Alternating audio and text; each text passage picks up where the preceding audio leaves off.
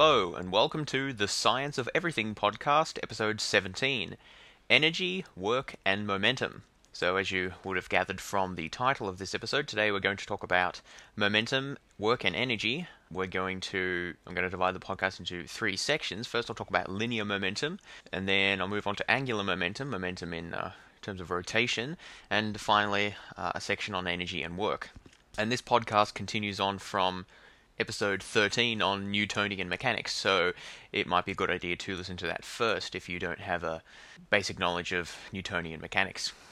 Okay, so start off with linear momentum. What is linear momentum? Linear momentum is equal to inertial mass times velocity. So inertial mass, as we spoke about in podcast 13, is the essentially the amount of stuff that something is made of. It's the mass that contributes to uh, slowing down of the, the object when it's uh, when a force is applied to it, so the, the, greater the inertial mass, the less it accelerates. So linear momentum is equal to that inertial mass multiplied by velocity.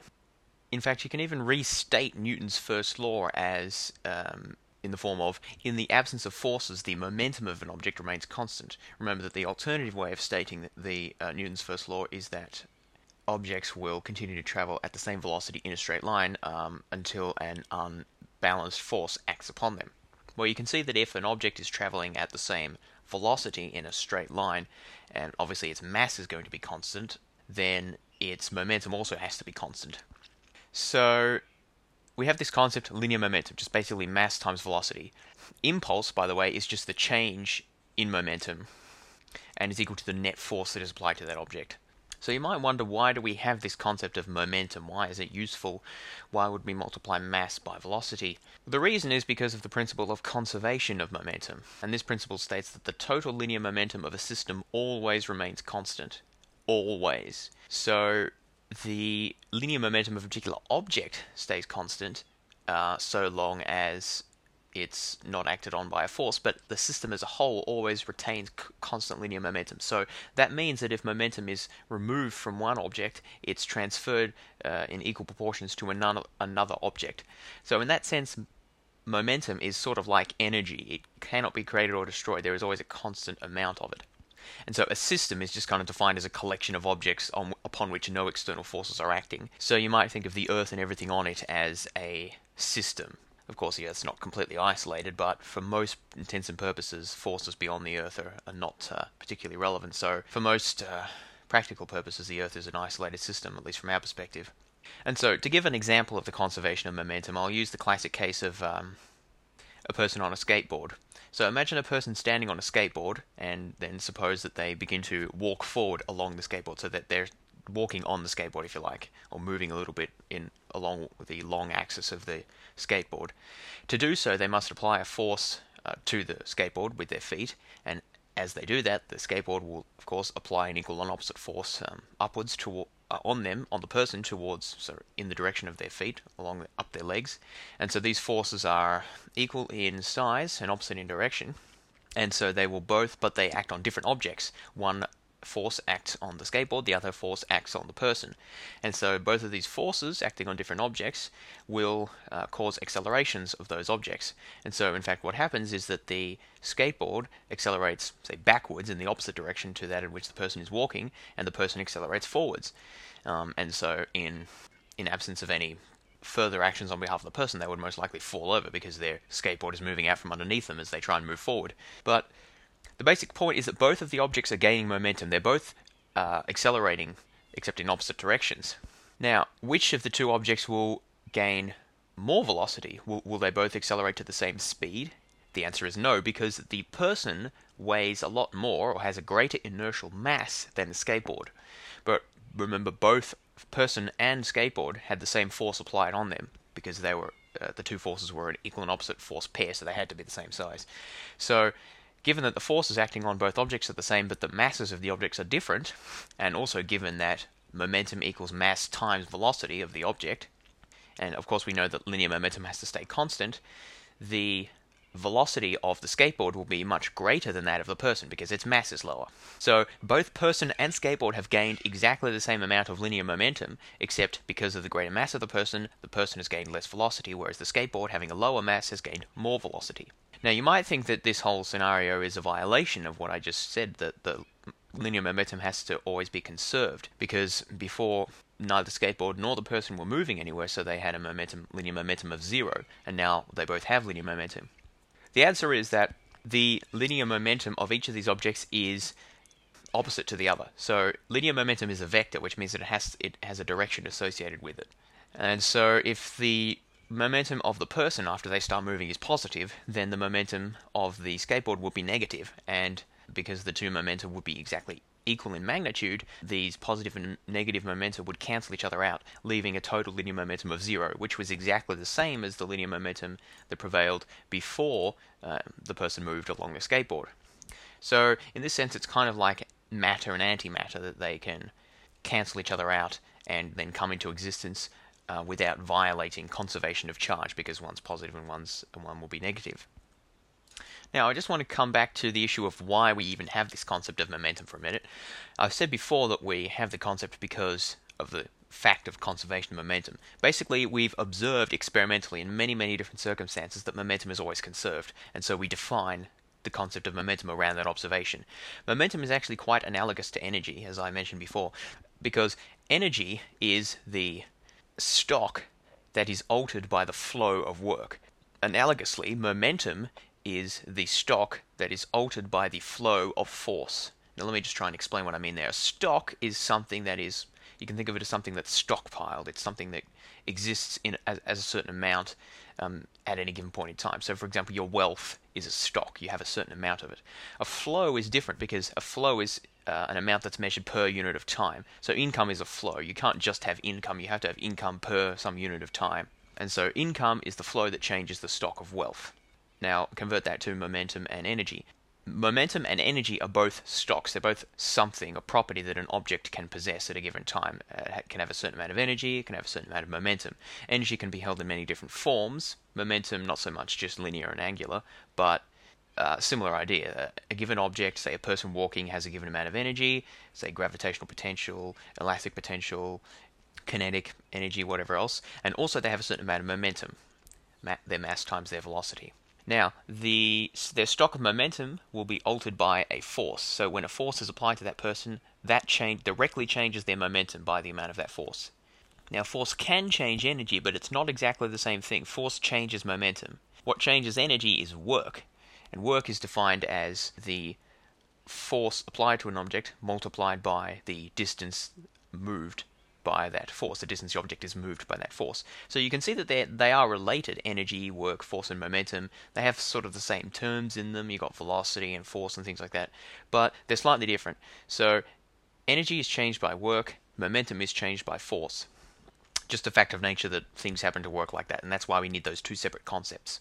Okay, another thing that I want to point out is that the simple um, classical equation of uh, momentum equals m times v, mass times velocity, is a bit misleading, at least since Einstein, because we know that photons, for example, do not have any mass. They're, they're massless particles, that's why they can travel at the speed of light. However, they still carry momentum.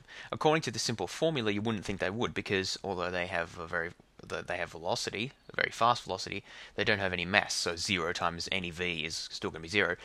However, the that simple equation for momentum has to be altered when you start to get up to very high velocities, relativistic speeds, and that that all uh, comes down to uh, special relativity, which is something we haven't covered in this podcast yet. But if you know anything about that, you know that Newton's equations start to uh, require alterations, additions to them when we get to really fast velocities, such as near, near the speed of light.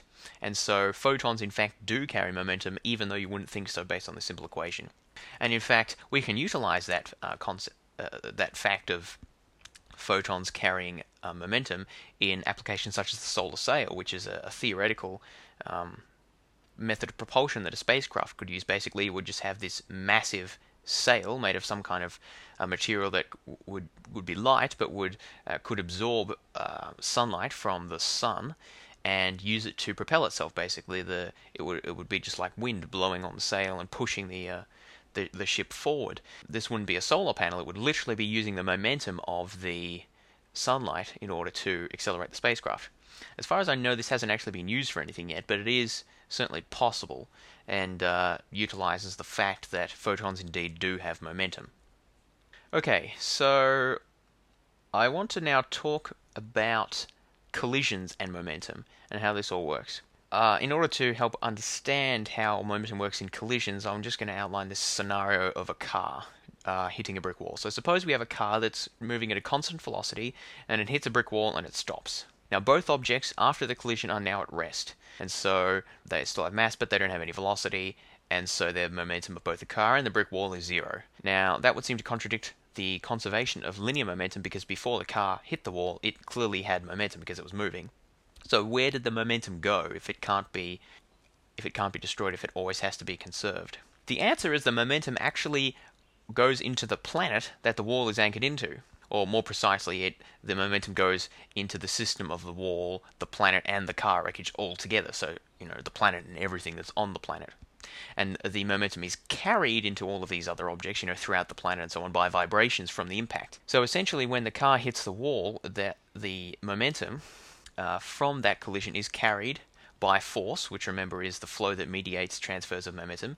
Uh, the momentum is carried by force essentially throughout the whole planet. Almost like a mini earthquake, except it would be far too small to actually detect that. The entire planet, of course, doesn't react instantly to this collision because the, the vibrations can only travel at finite speed throughout the planet, but it still it still does uh, travel through. Now, it might sound a bit strange that when we crash into a wall, the planet moves and takes on the momentum because the planet doesn't seem to be knocked out of its orbit or anything.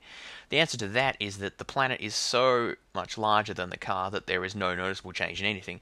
Remember, momentum is mass times velocity. Now compare the mass of the car to the mass of the Earth, and even if the car was traveling at 100 miles per hour when it hit the wall, the the uh, total linear momentum of the car would be minuscule compared to um, the linear momentum of the Earth, and then so when you compare to the huge mass of the Earth, the amount of velocity that would have to be added to the Earth to uh, come to that total change in linear momentum would just be so minuscule you wouldn't even notice it. You probably wouldn't even be able to measure it, even with the most accurate instrument, instruments, I would say.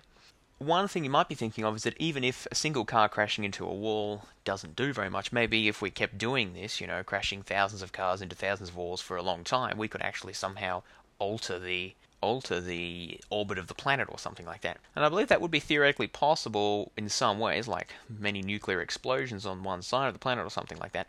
But it wouldn't happen with just cars, because the thing is that the moment the, the car did not begin traveling at constant velocity. It began at rest and then it accelerated to get to a constant velocity. Well, how did it accelerate? The answer is that its wheels applied a force to the Earth or the road and the road applied a force back to it, which allowed the car to move. So essentially, in doing that and using traction against the planet in the first place, the car has sort of borrowed or taken linear momentum from the planet, and then by smashing into the wall, it just returns the exact same amount of linear momentum um, that it borrowed when it accelerated. So there's no loss of momentum anywhere in this process. Linear momentum is always conserved. Okay, so having covered linear momentum, I now want to move on and talk about angular momentum. Angular momentum is just the rotational analog of linear momentum. So angular momentum is a property of spinning or rotating objects, and like linear momentum, it too is always conserved. So I just want to highlight the point that there's sort of two subtypes of angular momentum that of spinning versus that of rotating objects. Now, a rotating object is like the Earth rotating about its axis. It's, it spins around so that a point on the outer surface will, will move around the, the center of the object and then and then come back um, to the same relative point and, and spin around like that, like a spinning top. It's, it's rotating about its uh, central axis. Compare that to a, a, a spinning object which is actually moving in a circular orbit about another object, and that's like the Earth orbiting about the Sun. That's uh, spinning angular momentum. They're both mm, sort of the same thing because if you think about it, like what we define as an object is kind of arbitrary. So you can think of an atom in the spinning top, near the edge of the spinning top, as kind of being in a, a free orbit about uh, another atom in the middle of the of the spinning top. But for conceptual ease, we usually separate the two out. So angular momentum is similar to linear momentum because it's also equal to mass times velocity, but there's also an extra term added in there which is r for radius.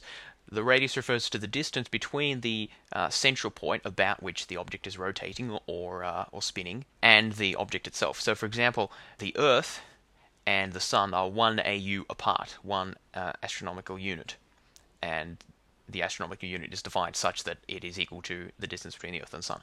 So, Earth and Sun are one AU apart, and so the Earth's angular momentum as it orbits the Sun would be equal to the mass of the Earth multiplied by the velocity of the Earth, the speed it's going around its orbit, multiplied by that distance of 1 AU. And that will give it you the total angular momentum. So that means that not only can you increase angular momentum by speeding up um, the rate at which you travel about the object, but also by moving further away. And this is sort of intuitive if you think about how much effort it takes to to um, rotate a, a, ball on a string around you uh, when it's on a short string versus a long string. It's much harder when the string is longer, even though the mass of the ball doesn't change and you're still trying to spin it at the same speed. The reason for that is because the angular momentum of the ball is, is much greater, and you have to apply a force to the, the string of the ball in order to uh, accelerate it to that angular momentum. And, uh, and so that requires more effort. So, like linear momentum, angular momentum is a vector, and it's defined in a sort of a complicated way, which I won't talk about because you have to kind of visualize it. Because there's the direction that the object is spinning in, and then there's the direction of the, the axis around it's spinning, which it's spinning said to point to. Uh, the right-hand rule, if you've ever heard of that, if you've ever done some physics, you'll know what I mean. But the point is that it's still a vector, even though the definition of the direction is a bit more complicated in this case. Another point that I want to make is that linear and angular momentum are separate concepts. Although they are clearly related because they both relate to mass and velocity, they are separate. So, for example, the Earth's rotation about its axis or around the Sun does not add anything to its linear momentum. They are separate from each other. And also, like linear momentum, the conservation of angular momentum has been verified many, uh, many times by different experiments. Um, and so, it's sort of like conservation of energy, conservation of linear momentum, and conservation of angular momentum are sort of some of the three most fundamental conservation laws of physics. Even though two of them sort of have a similar name, they're actually defined quite separately. So linear and angular momentum, related but distinct also. Now, I also want to talk about the concept of the axis of rotation, the, the center of the object uh, that, that's doing the spinning or the rotating. The point that we define as the axis is largely arbitrary. It doesn't matter. The point is that the calculation of angular momentum will be accurate as long as you consistently use the same axis and then adjust the distance of the object from that axis. So there's nothing intrinsic about that concept of the, the axis of rotation. It just depends on how you define it. The calculations will still work out. Okay, so moving on to the concept of torque. Now, torque is analogous to, it's basically a force, but it's a special type of force. It's a force that causes rotation, or more specifically, a force that alters angular momentum. So remember, a force, just a normal force, alters uh, is the flow that alters the stock of linear momentum. Torque is the flow that alters the stock of angular momentum. And when there is no net torque acting on, acting on a system, the total angular momentum of that system is always conserved.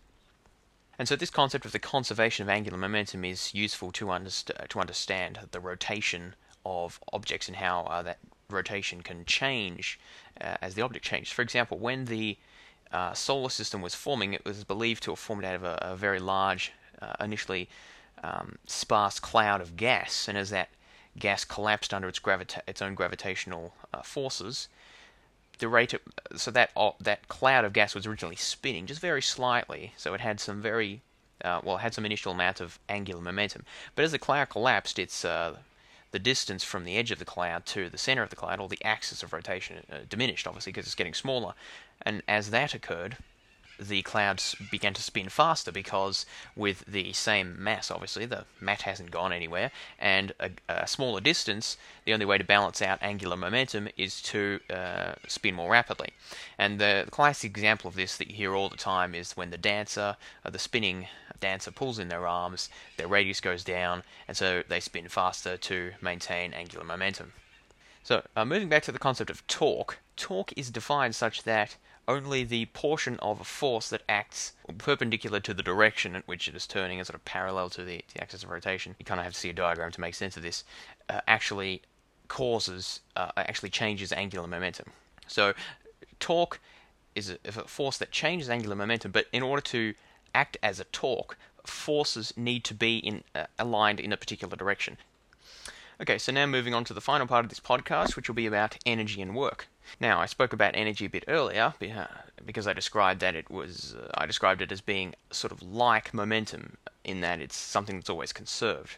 But we hear about energy a lot more than we hear about momentum, probably because it appears in I guess more different contexts and more different ways than momentum does. Momentum only appears in when objects are in motion, whereas energy does not have to involve motion, at least not at the macroscopic scale. So, what is energy? What is it really? Energy is an abstract quantity whose identity is unknown, but it always remains constant in a closed system, like linear and angular momentum, always a constant amount of it. Now, energy can of course be transformed from one form to another, um, but it cannot be created or destroyed.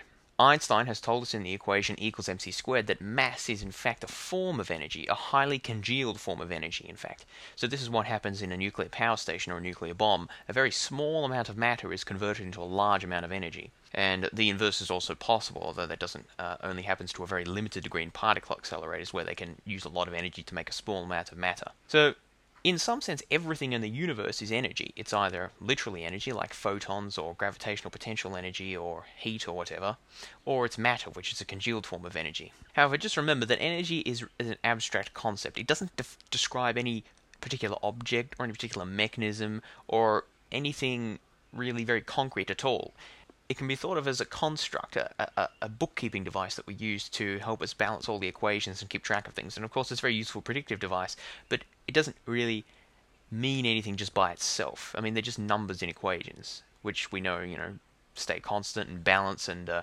can be converted from one form to another in certain ratios, but what it is fundamentally, we don't really know. Okay, so I just want to talk about a couple of the different kinds of force that you may have heard of.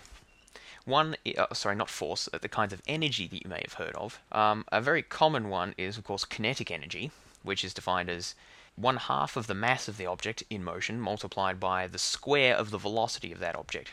Now, I bring this up because that sounds an awful lot like linear momentum. In fact, the only difference is that instead of just m times v, mass times velocity, it's half m times v squared.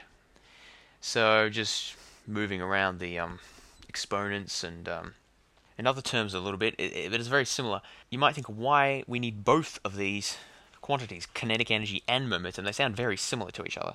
The answer is that kinetic energy is not always conserved. It's only conserved in more restrictive conditions, whereas momentum, linear momentum is conserved in all conditions, in all types of collisions, in all types of interactions. Kinetic energy is only conserved in elastic collisions. Like, for example, um, classic case of elastic collisions is billiard balls on a billiard table one ball rolls, hits another one, the first ball will stop and the second ball will continue to roll uh, at the same speed as the first ball, more or less. Elastic collisions occur when there's no energy that's lost due to that's converted to heat or friction or um, uh, compression of the balls or anything else. It's just pure kinetic energy of one ball converted to kinetic energy of another ball. Another example of a system that's often said to have to exhibit perfectly elastic collisions are um, uh, gas particles in a, in a in a gas. However, in re- in reality, there's no such thing as a, a true, per- a truly perfectly elastic collision. It's an abstraction. Remember, the characterizing feature of a perfectly elastic collision is that none of the energy is converted to heat, sound, friction, or anything else. All of it goes from kinetic energy of one object to kinetic energy of the other object. And it turns out that when you um,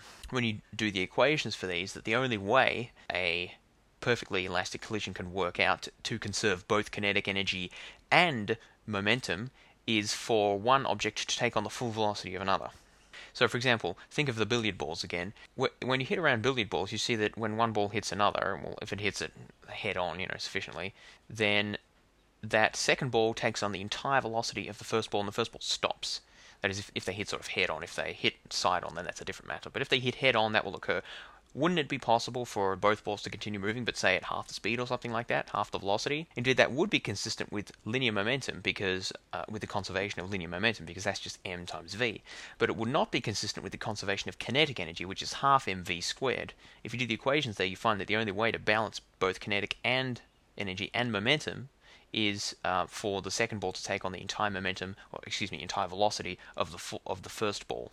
However, if you're playing if you're playing pool with balls made of some sticky material or a bouncy material, then uh, rubber, for example, then the collisions would be far from perfectly elastic, and so this uh, linear momentum would not be, uh, excuse me, kinetic energy would not be conserved, but linear momentum would still be conserved because that is always conserved. Okay, so kinetic energy basically just the energy that an object has because of its motion, as I said before, defined as half mass times velocity squared. But there are many other forms of energy as well, apart from just kinetic energy. One that I've already mentioned is gravitational potential energy, which is the energy that an object possesses as a result of its location in a gravitational field. So if you uh, walk up to the top of a hill, or even better example, a cliff, you can jump off and you'll fall down. And as you fall down, you will gain kinetic energy because you're accelerating downwards. And that tells you that you must have had some form of energy that's now being converted into that kinetic energy because the kinetic energy can't just come from nowhere.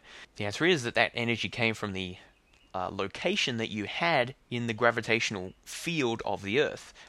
As you move further away from the Earth, you gain gravitational potential energy because you have the potential now to uh, sort of fall down and therefore gain kinetic energy as you um, as you move back towards the center of the Earth, back down into that gravitational well.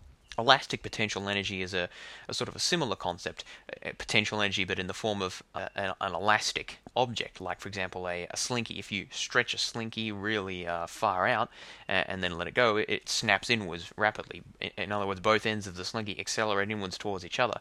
That kinetic energy is telling you that that, that acceleration, the kinetic energy must have come from somewhere, and the answer is it came from the elastic potential energy embodied in the in the stretched slinky before you let it go.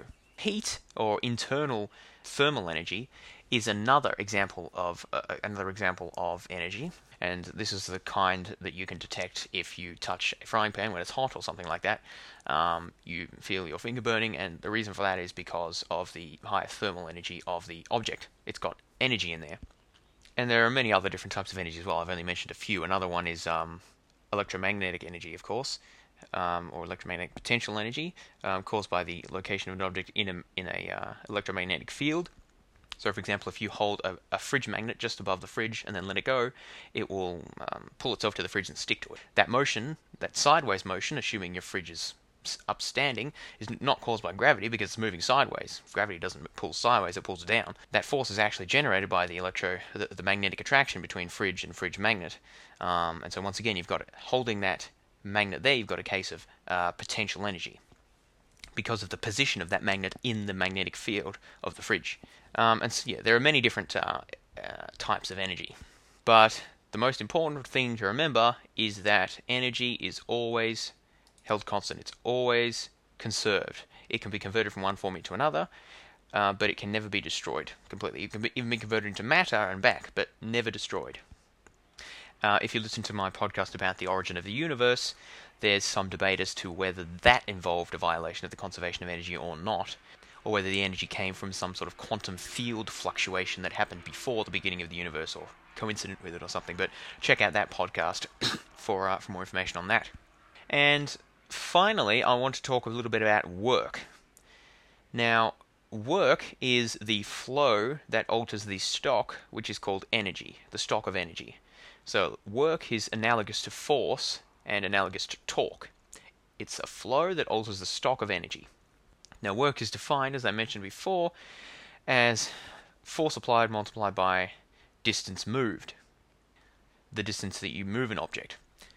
And this is a bit of an interesting definition because that tells you that you can apply a force without doing any work. For example, if you stand, if you just stand, holding a heavy object, say a couple of bricks, uh, that's going to be difficult to do. You're going to have to strain against that to, to prevent the bricks from falling to the ground. However, if you're just standing there, the velocity of the of the distance traveled moved by the bricks, the distance that you've moved the bricks is zero. And so, no matter what force you're applying, you're applying a force to the bricks, of course, because you're holding them up against gravity. You're applying a vertical force to them, but you haven't moved them anywhere. So, force times distance is uh, some f times zero, zero distance, which gives zero. So even though you're applying a force to the bricks, you're not uh, doing any work on the bricks. And that may sound a bit odd until you remember the fact that work is the flow that alters the stock of energy. And think about it: the bricks are just staying there; they're staying in the same position. They're not um, accelerating. They're not getting hotter or anything like that. They're just they're just there. That means that their energy is not changing. And so, if their energy isn't changing, then there shouldn't be any work being done on them because if work is being done, that means energy is changing. Interestingly, just to expand on this case of the bricks, the momentum of the bricks isn't changing either, which is obvious because of the fact that they're they're uh, well, they're not moving, but even if they were moving, they wouldn't be accelerating, so their velocity would be constant. Uh, so where is that force going if you're not changing the momentum or angular momentum or energy of the bricks? The answer is that you are still applying a force to them, but that force is being offset, exactly balanced out by the force of gravity. So net force acting on the bricks is zero, and um, net force not only does it not do any work, but it's also not going to um, change the linear momentum or angular momentum of the object or the system. Another point to note is that only the com- vector component of a force uh, that of the force that is applied in the direction uh, that an object is moving actually uh, contributes to the change in uh, energy of that object. So, for example, if you're if you're pushing a large, heavy object along a floor, say I don't know, you're, you're pushing it along a heavy chair uh, along the carpet, so there's a fair bit of friction, and you're sort of pushing a bit down and a bit forwards as you move the furniture around, um, you can divide that force, that diagonally downward force, into two vector components, one horizontal along the ground and one vertical towards the ground. And only the component of that force that acts parallel to the ground, forwards in other words, actually will convert into um, doing work on the chair because the component of the force that acts downwards is not moving the chair at all. I mean, it would be moving if you could move through the floor, but obviously you can't. So it um, the ground just pushes back, and that force doesn't do anything, except increases the frictional force actually between the chair and the and the ground. So, but so only the force acting along the direction of travel that you're moving the chair um, contributes to work. So that's why it's a good idea if you're trying to push something along the floor to not push down. In fact, to, to squat or get down as low as you can and push only horizontally. In fact, if you can push a little bit upwards, that in fact will help a little bit because the frictional force, um, particularly the static frictional force between the floor and an object, increases with the um, as those two um, objects are pushed together. So if you push down on an object, it will uh, be harder to move along the floor, and that's I think sort of intuitive. Okay, and so I want to talk just briefly uh, a bit more about this concept of the forces doing no work because it, it, does seem a bit nonsensical that you can be standing there straining and not doing any work. So for, that actually means that you know Olympic weightlifters, when they're struggling to ca- to lift that 300 kilos or whatever it is that they lift, um, holding it over their head, they're not doing any work on the weight. And that sounds a bit odd because it certainly looks like they're doing work. they're certainly straining there. So what's going on? Now we know that they're not moving the uh, weight anywhere. At least when they've already picked it up, they're not moving anywhere, so there's no velocity, uh, so there's no distance traveled, and therefore no work. But why is it they're still like sweating and grunting and stuff like that? That that seems to indicate they're doing work. What's going on there? The answer is that actually you are doing work, but you're not doing work on. So, for example, the weightlifter. The weightlifter is not doing work on the weight.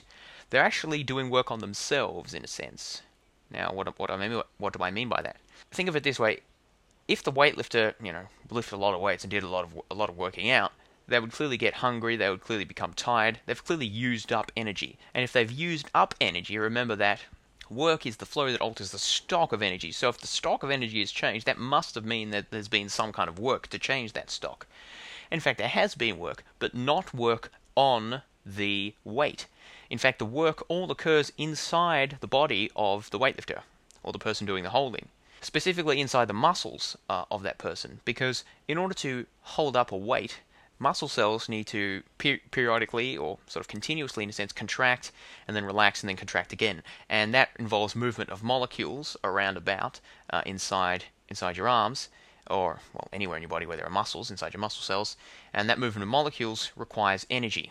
And so, in order to get that energy, your body has to um, metabolize sugars and things that you've eaten, stuff like that. So energy is being converted uh, from one form to another by um, changes, uh, by movement of substances and um, changing uh, chemical bonds and stuff like that uh, inside your body. So there is work being done. Now remember, mus- the muscle cells themselves are actually moving. So there is a force because the muscle cells sort of uh, pull on each other or push on each other. That's force, and there is distance traveled because they're actually moving. Muscles, the muscle cells physically get bigger and smaller, and they move about and stuff like that.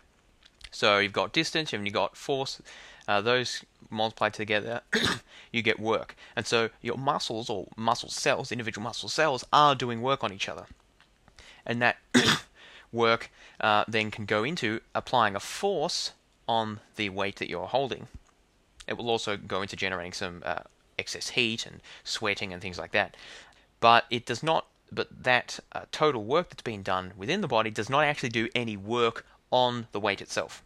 So there's a key idea here is that there's a distinction between work being done on one object versus work being done on another object. You can be doing work on one object without doing work on another object. In the case of the person, the person's muscle cells are doing work on each other, but the person as a, as a whole, even though they're using energy and they're straining, are not actually doing any work on the weight that they're, that they're holding up.